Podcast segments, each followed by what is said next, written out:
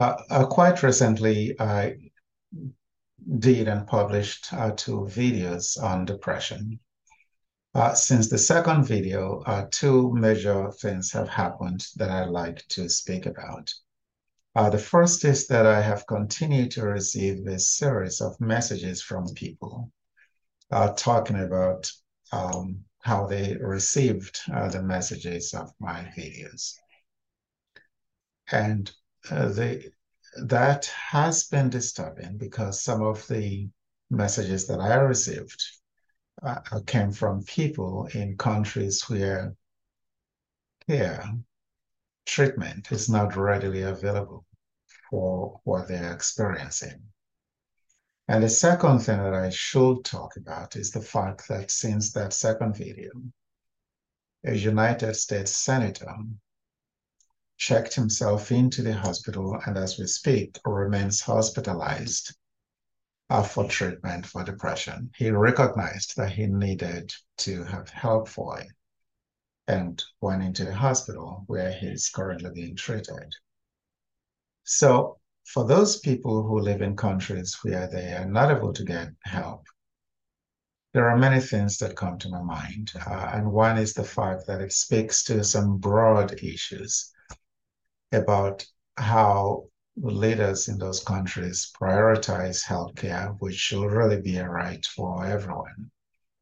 But there may be some other elements to it that one should not, um, that I should not talk about because it's not within the scope of this, because it can get into a political realm. What I should say again is that if you feel that you have the symptoms or you know someone who has symptoms of depression, it is important to do your best to support that person. And if it is you, it is important to seek help. Having said that, uh, the messages that I have been receiving have actually led me to begin to wonder about my responsibility and my ability to help people in faraway lands who really do not have the help that they need. So if you're listening to, if you're watching this video, or if you have watched any of my videos on the subject of depression, and if you're going to watch my videos on the other subjects that I'll be talking about, because after this, the focus will move from depression to something else. It is important to share this video with people that you know. Do not just watch, and close your phone or your laptop and not share it. Share it with someone that you know because someone that you know may be having a very difficult time. Share it. And feel free to contact me. Um, send me messages. You can email me at ohiro.oniesele at integrativeruminations.com, or you can go to my website, www.integrativeruminations.com, and see what I'm doing. And from there, you can also send me a message.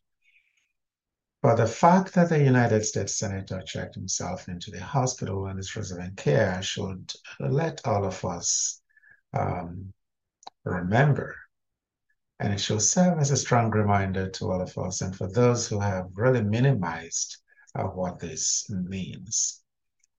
Uh, it's important to know that there is no one that is immune uh, from the power of depression. There is no one that's not susceptible to depression. It just requires the circumstances and any of us can succumb to it. It doesn't matter what your class is. It doesn't matter what your race is. It doesn't matter what your ethnicity is. It does not matter what your nationality is. The important thing is to seek help.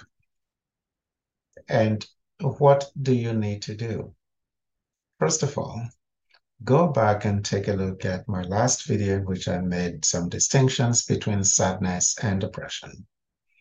I did indicate there that one is clinical and the other one is not. And you may be sad, you may be just sad, and your sadness may be uh, a symptom of depression. Speak to someone, and at some point, I am going to have a forum uh, where I would like as many people as possible to attend and we can have these conversations. Having said that, I will just say stay healthy and make sure that you challenge yourself to seek the help that you need or help somebody by spreading the message. Thank you.